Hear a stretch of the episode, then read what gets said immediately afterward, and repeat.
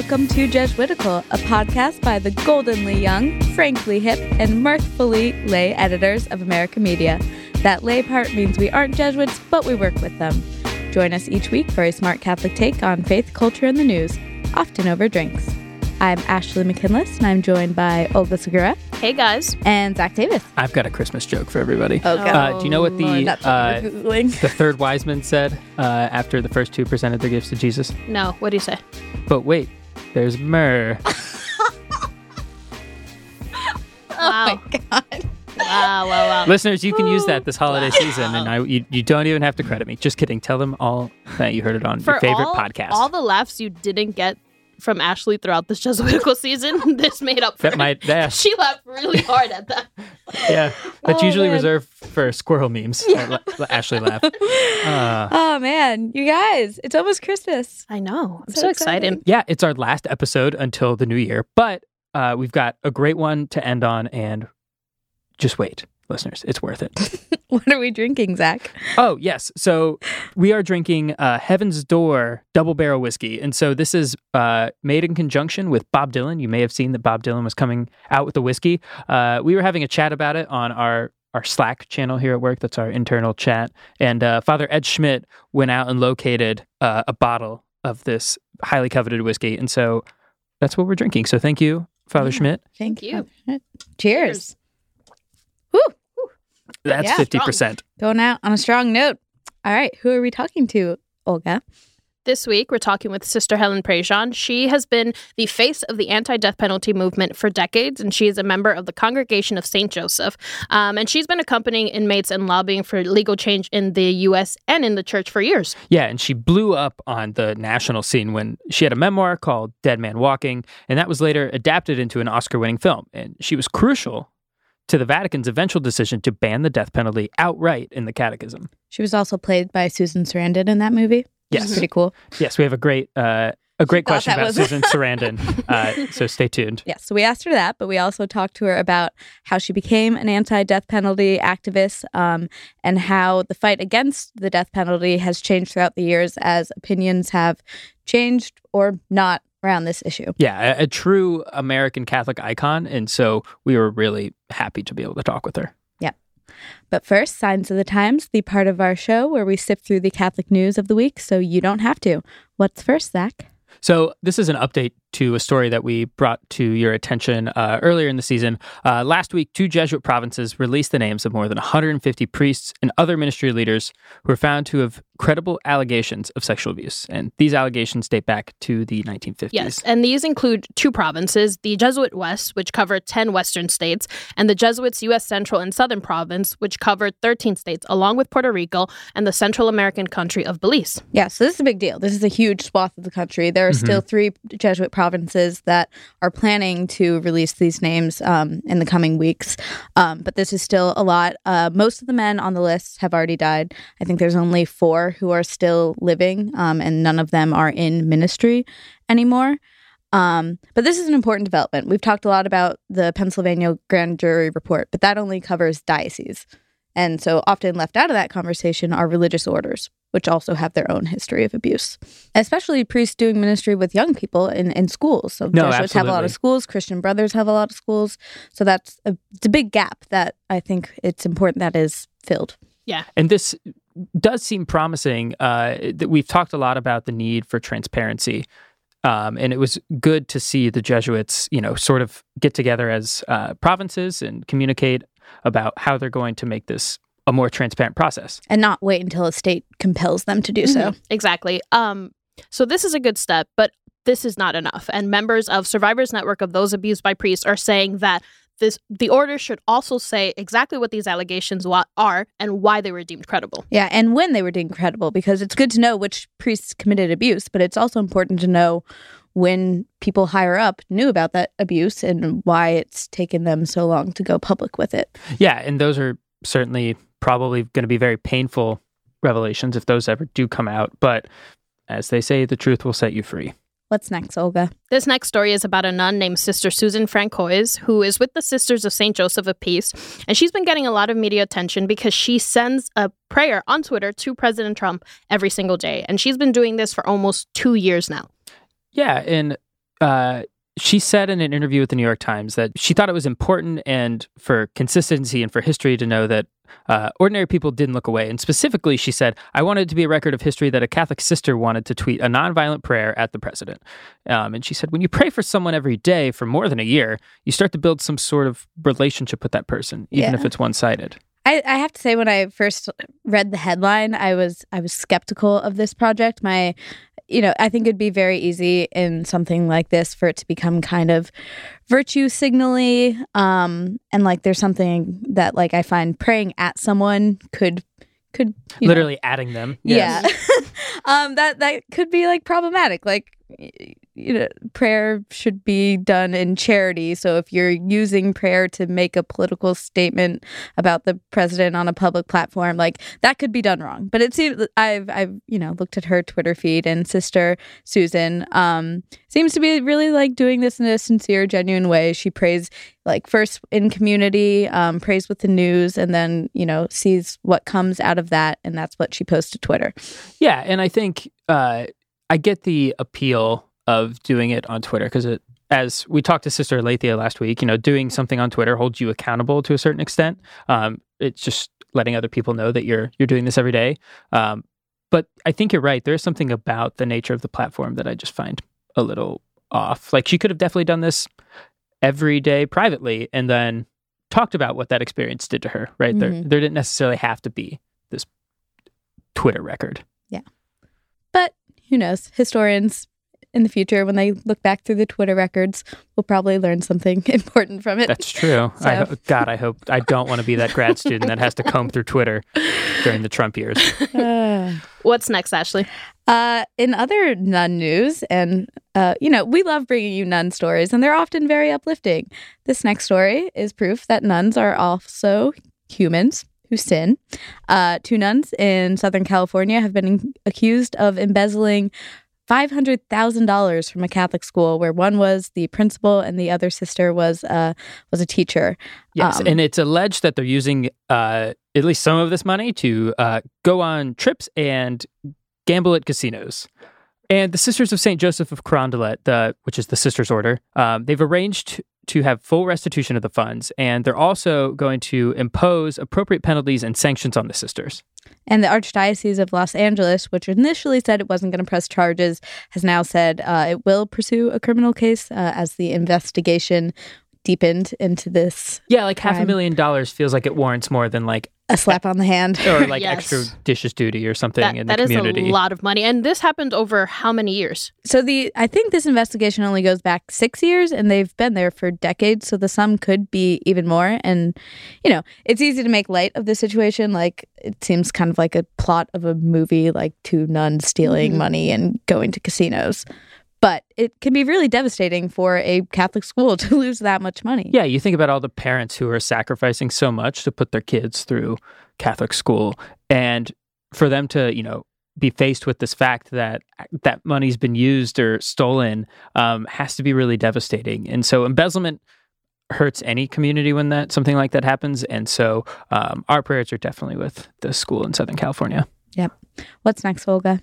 So this week we've got some interreligious dialogue news for you. Um, Pope Francis has announced that he will visit the United Arab Emirates next year, becoming the first pope to visit the Arabian Peninsula. Yeah, so he's going to Abu Dhabi, which is the capital emirate of the UAE. You probably have seen pictures of its massive.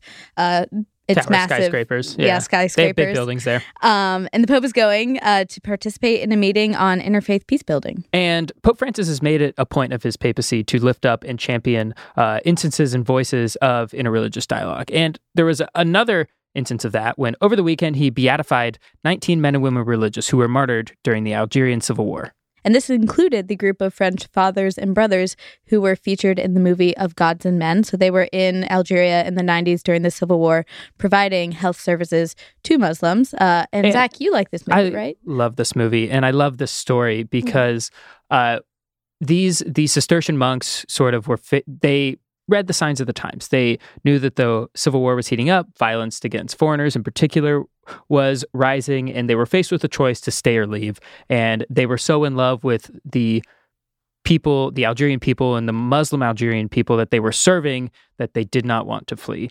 And so it's a beautiful example for the church to look to.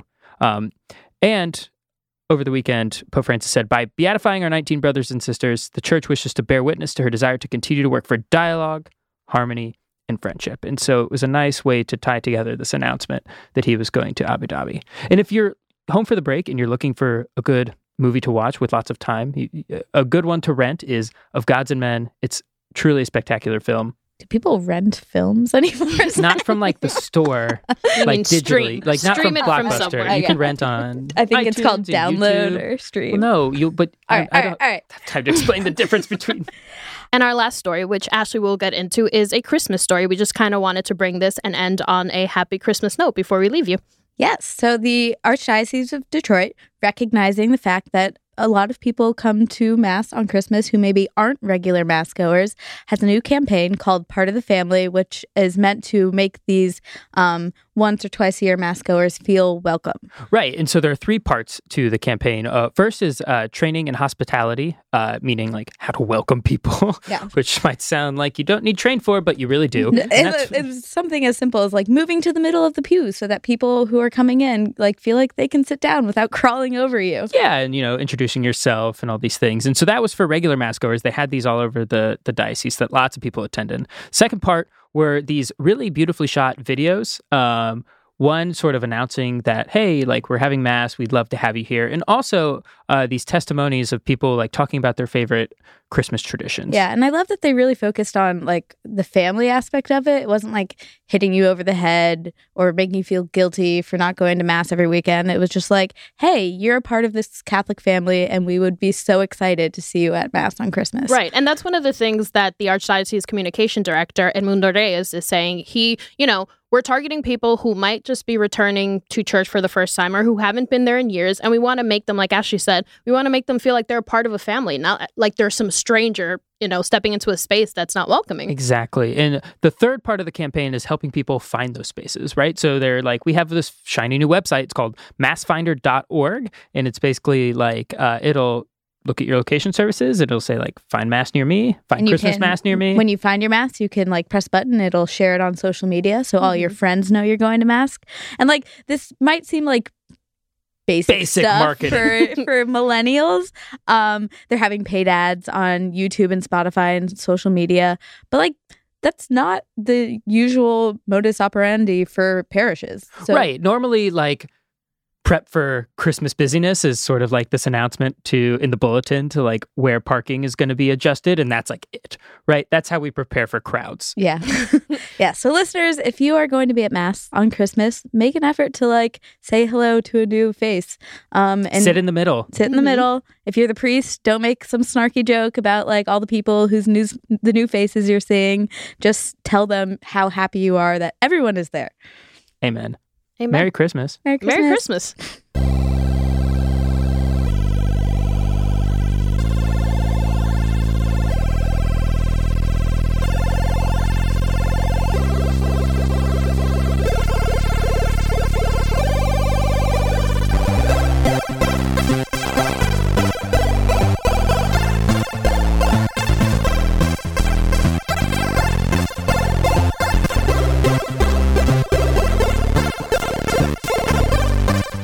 We're talking with Sister Helen Prejean. She is an anti death penalty activist, a spiritual advisor to men and women on death row, and the author of the New York Times bestseller, Dead Men Walking.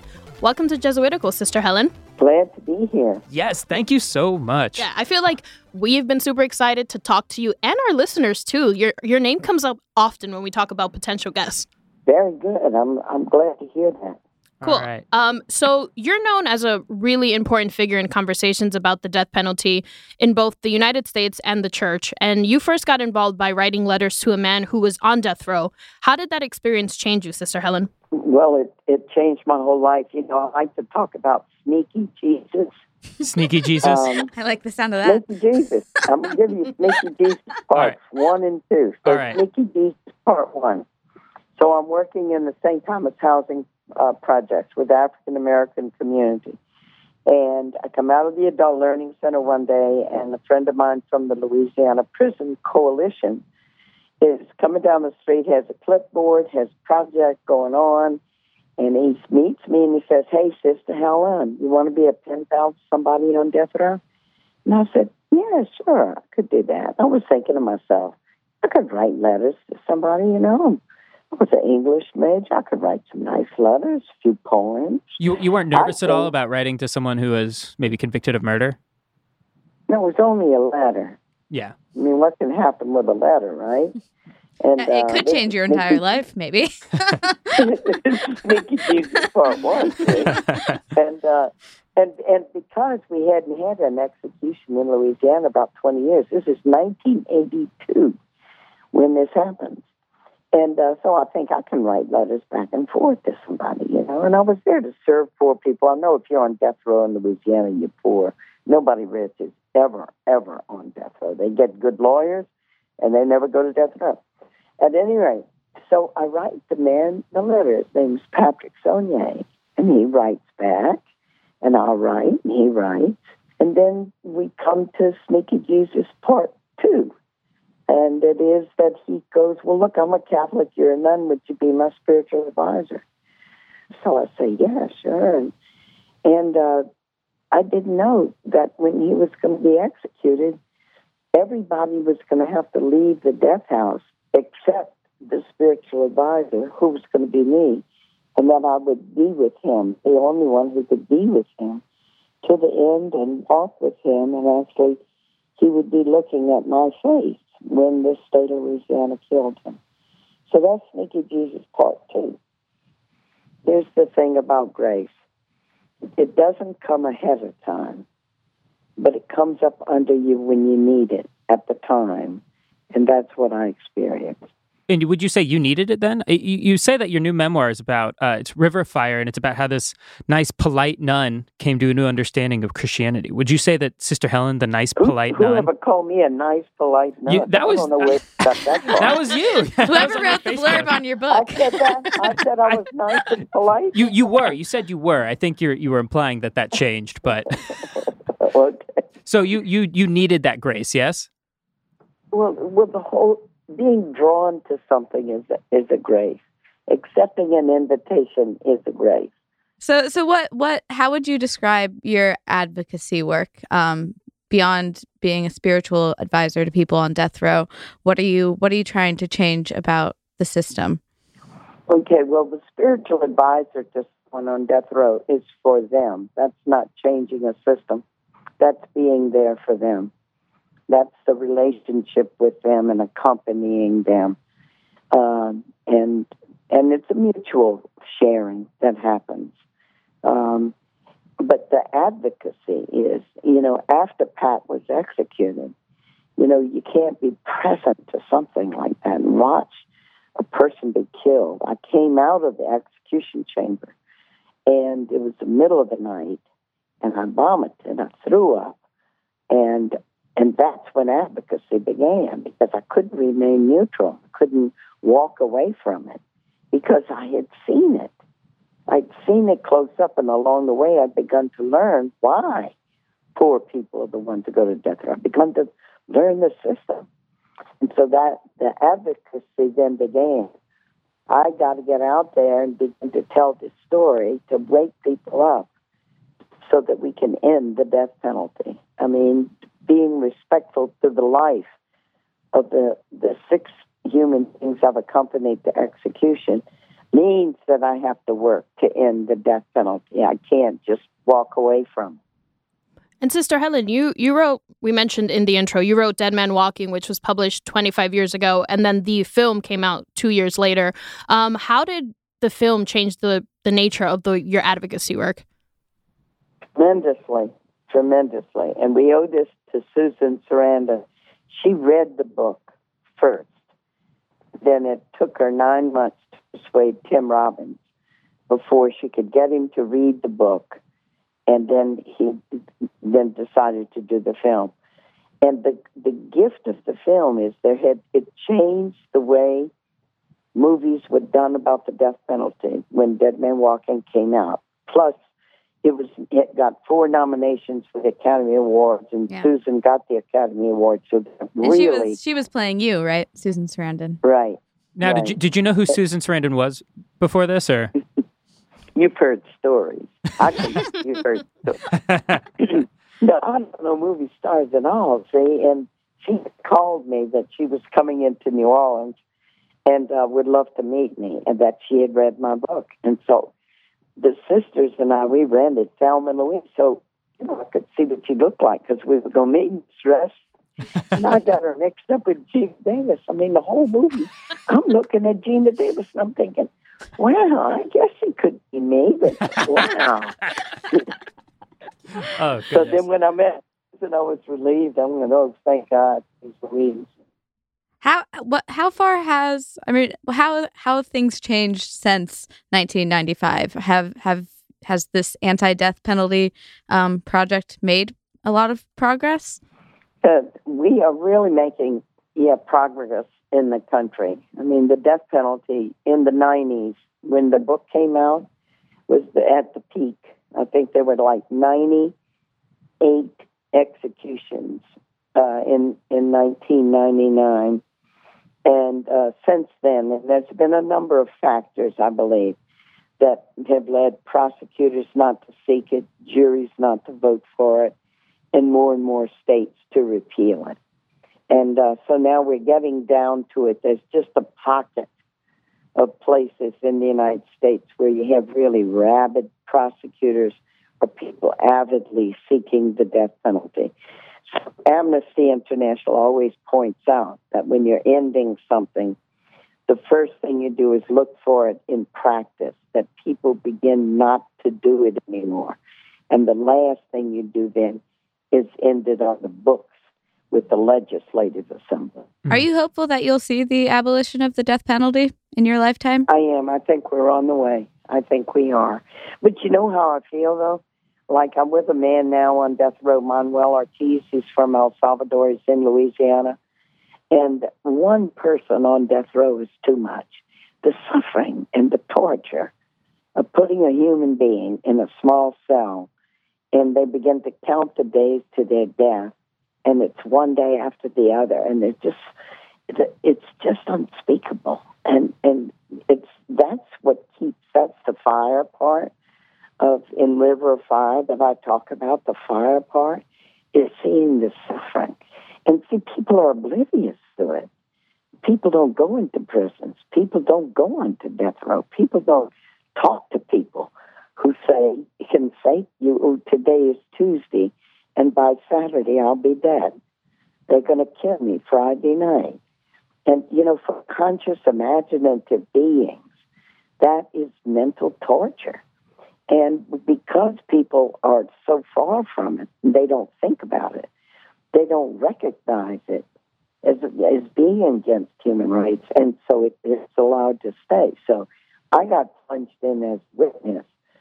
So my job is very much to stay on the road, go out to talk to people, write books, talk to good folks like you, get it out on the airwaves to just say, look at this, think about this, do we have to be killing our own citizens and putting them in the system? One of the things that's changing the death penalty is that we uh, realize now that we make so many mistakes. Right. There have been 164 people now who have gotten off a death row. innocent people, for sure, have been executed because it's so broken. Do y'all have much awareness of that? Of how the system's broken, how you could have an innocent person that goes to death row. Yeah, no, we I see those stories all the time and it mm-hmm. it seems like that itself would be enough to convince people that like this is a permanent mistake that yeah, you there's can't no way go to take it back from. And especially um, yeah, and especially right. the way it affects communities of color and Mhm. uh, communities of poverty as you mentioned Sister Helen. It seems so I don't know, clear to me that it's like disproportionately applied. Sister, you mentioned that like it's so hard being with someone who knows they're going to die the next week. What is it? How do you do that over and over and over again? How do you continue to, you know, be friends with these people, be advisors to these people, and where do you find joy? I mean, you you you strike me as a joyful person, so I've always found that really inspiring. Well, first of all, you know, when you say you keep doing it over and over, and that's true, but each time that I take a person on death row, it doesn't mean that they're necessarily going to die. like Manuel Ortiz, we, he has a, a really good federal habeas hearing coming up, and he has a decent judge, and he very well may not die. So it's this thing of accompanying a person and being present with them and upholding their dignity because you get so many signals in prison but and then on death row that you're nothing but disposable human waste. You are so evil and terrible that we have to kill you in this society. And so it's a real precious thing to be with someone and you meet them and you, and you see God in them. You see the good in them, the divine spark in them. And they take you into their life and they trust you. And it's, it's, uh, I don't know how to describe it completely. Looking at it, it can look like just such a downward, terrible thing. But that's that mystery of grace in there, too, because grace comes out of that relationship. And they help me. They actually help me. And so, like after the last visit with Manuel uh, here in Louisiana, and I walk away, and I was lifted up he helped lift me up. And he's he's been on death row 23 years.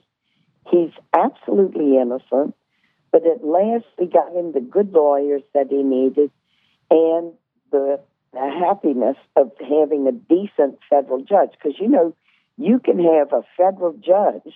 They're all supposed to read the same Constitution, but when their ideology is this hard pan ideology of basically, they tend to believe the prosecutors anyway, and don't cut you any slack. Don't don't show any kind of understanding of the law that can allow them to see the possibility of of your innocence. Mm-hmm.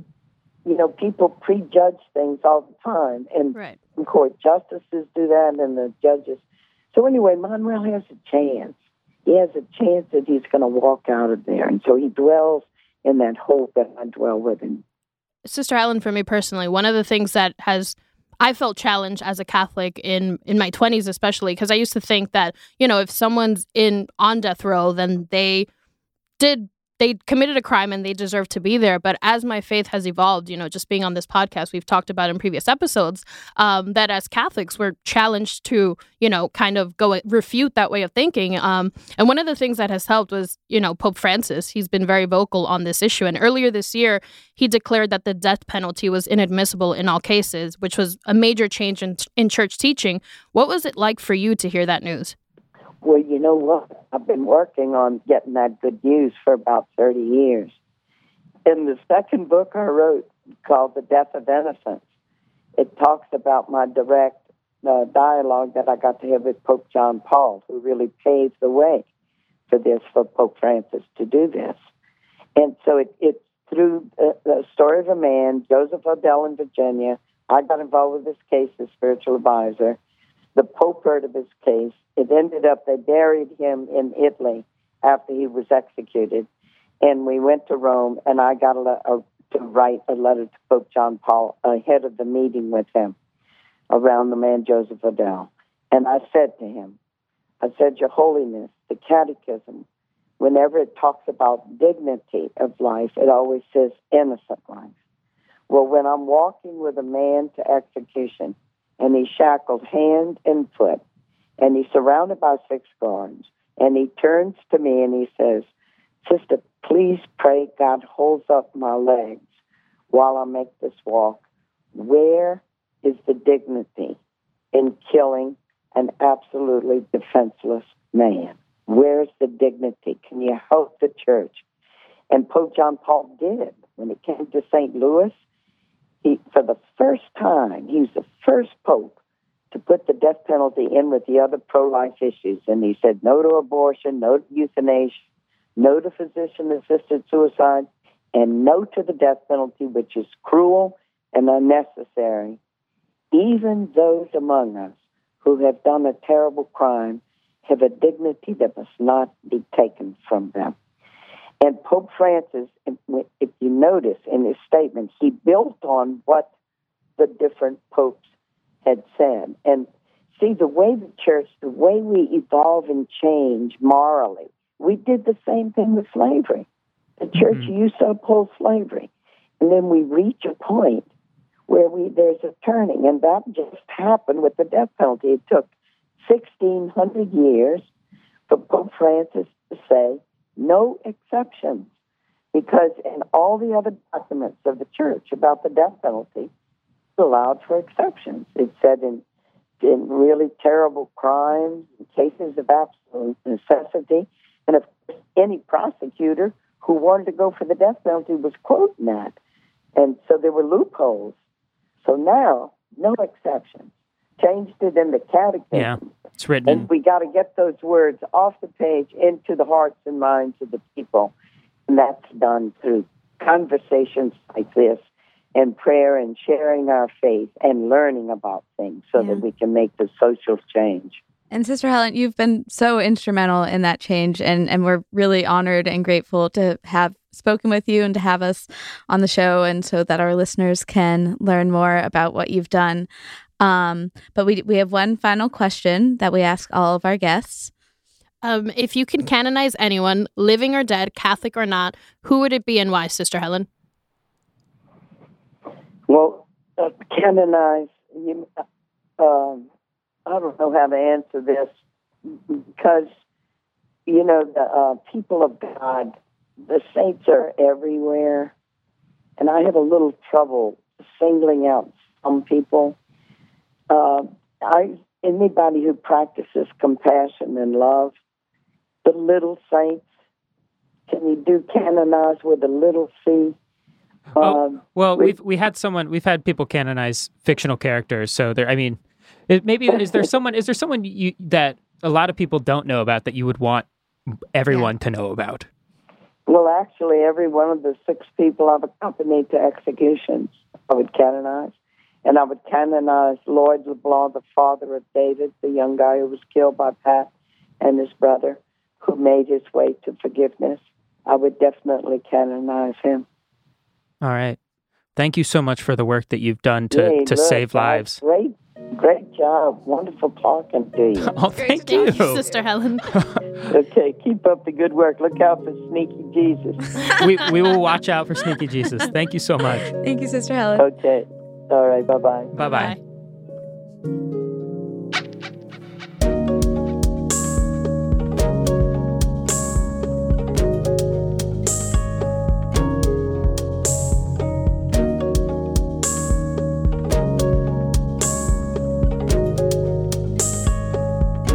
All right, now it's time for some housekeeping. First, this is our last episode before the new year, but we'll be back in January.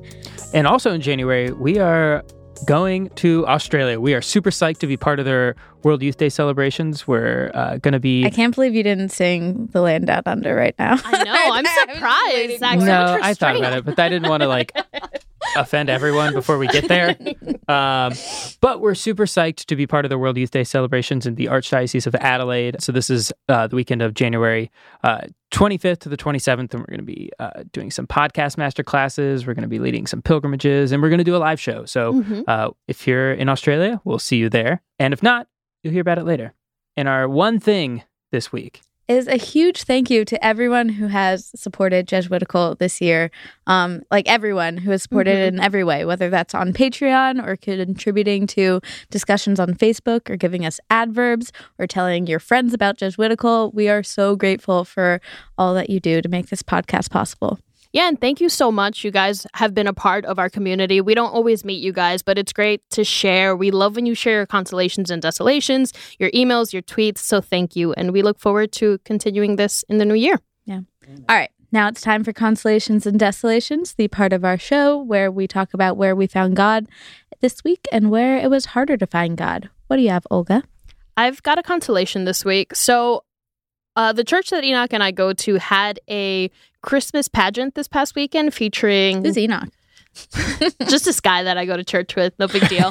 Uh, my have to be fiance and I, the Yeah. church that we go to, um, they featured they had a Christmas pageant this weekend, this past weekend, and they featured instead of the pastor sharing the, the sermon, it was just these little kids like acting out scenes from the Bible. Oh. Um, and it was as precious as and as unorganized as you can imagine trying to lead a bunch of like 12 year olds and five year olds and six year olds. They were so adorable. They were some of them were singing, some of them were dancing. They were completely unorganized. And I know it's nerve wracking for parents who have to because there were a lot of parents watching their kids. But for me, I was just completely moved by how uninhibited children are when they're sharing um, in faithful spaces. Um, and it just really reminded me, and it just really grounded me and reminded me that, you know, Jesus asked us to be like little kids. Um, and that was just really consoling to just be a part of that and super adorable. So That's great. I haven't seen a good a good nativity play in a while. Friday, our Friday, there's one at our parish. Oh. So Excellent. there you go. I got you covered. nice. Yeah. What do you got, Ashley? Uh, I have a desolation this week. Uh, don't want this to come off wrong, but I was at my best friend's bachelorette party in Cabo, Mexico, which, you know, overall was a really, really wonderful trip. So I just want to say that.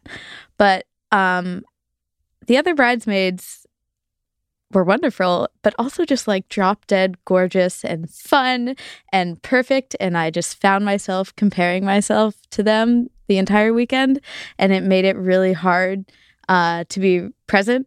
Um, so it was like the desolation was one, this voice telling me, like, you're less than them, you're not as good as them. Like, they're closer with your old best friend because they went to college with her and they're pretty and whatever. And like that, I know that's the evil spirit. So it takes me out of like my own head or just puts me in this terrible headspace. But it also like makes it harder to be in relationship with them. Like, it's not their fault that they're gorgeous and I can't hold that against them. And so it was this instead of like just, you know, trying to be friends with them, I was seeing them as like these perfect people who couldn't possibly have their own insecurities or problems or things to offer me or things that I could offer them. Um, and so anything I think that like takes you out of possible relationships and makes you feel disconnected um, is is desolating. So I was I was upset. Even like I was on the trip and I was like, well, know what my desolation is going to be this week. Oh, like I no. could, but I still couldn't like pull Yeah. myself out of it. Um, so that was that was a little desolating. I'm sorry you had, you were feeling that. I know as women, that is something that we deal with. Like we just compare ourselves to other women, and it's hard to pull yourself out of that. But I think you being vulnerable and sharing that with us, um, it would have been so much easier to just continue falling down that rabbit hole. Also, you're great. So Thanks, Olga. What do you have, Zach? This week I have a consolation. I'll start by saying there's nothing like this uh, overwhelming feeling of like it's Tuesday, we're recording, and you're like, what is gonna be my? You knew what your Yeah. was, but then all of a sudden there are some weeks where you're like, where were you, God? I haven't like I don't know. Um, and so I was actually talking to my fiance about this, and she pointed, like, just was straight up, like, "Oh, it was here. Like, you remember how you were feeling during this?" Um, and this was we were talking about our uh, our guest list and our bridal parties for the wedding, and I've I've been stressing about this for a long time because I'm sort of bringing, uh, I sort of want like 20 groomsmen, and so and I've got Very too many people. Yeah, and so. Uh, that's uh, that's too many for uh, logi- just straight up logistical purposes. And so I've been stressing about like cuts I've had to make and this thing and the other. And I was talking to a man about it today, and she was like, like it's obviously you might be stressed about this, but you have so many people that love you, and like that should be the overwhelming feeling of like coming out of this, and that's what should be coming here. And so it might have been I, it might have been a desolation, but like being able to talk to someone about what I was feeling and have someone say God was right there next to you and you were you were you missed it totally. But looking back on that is the consolation. So That's great. So Yeah. who made the cut? to be determined. let them know right now. Just Yeah. Hey guys, listen to my podcast or else you won't find out. All right, get us out of here. Jesuitical is brought to you by America Media and produced by Eloise Blondiau. Our editor is Noah Levinson. Adverbs provided by Kieran Freeman. Jesuit formation provided by Eric Sundrup SJ. Engineering also by Kieran Freeman. You can follow us on Twitter at Jesuitical Show. Please subscribe to us on Apple Podcast or wherever you get your favorite podcasts and leave us a review. Shout out this week to Small Church Community. And send us your questions, feedback, cocktail recipes, and tell us where you found God this week at Jesuitical at AmericaMedia.org. For America Media, I'm Ashley McKinless with Olga Segura and Zach Davis. We will see you next year.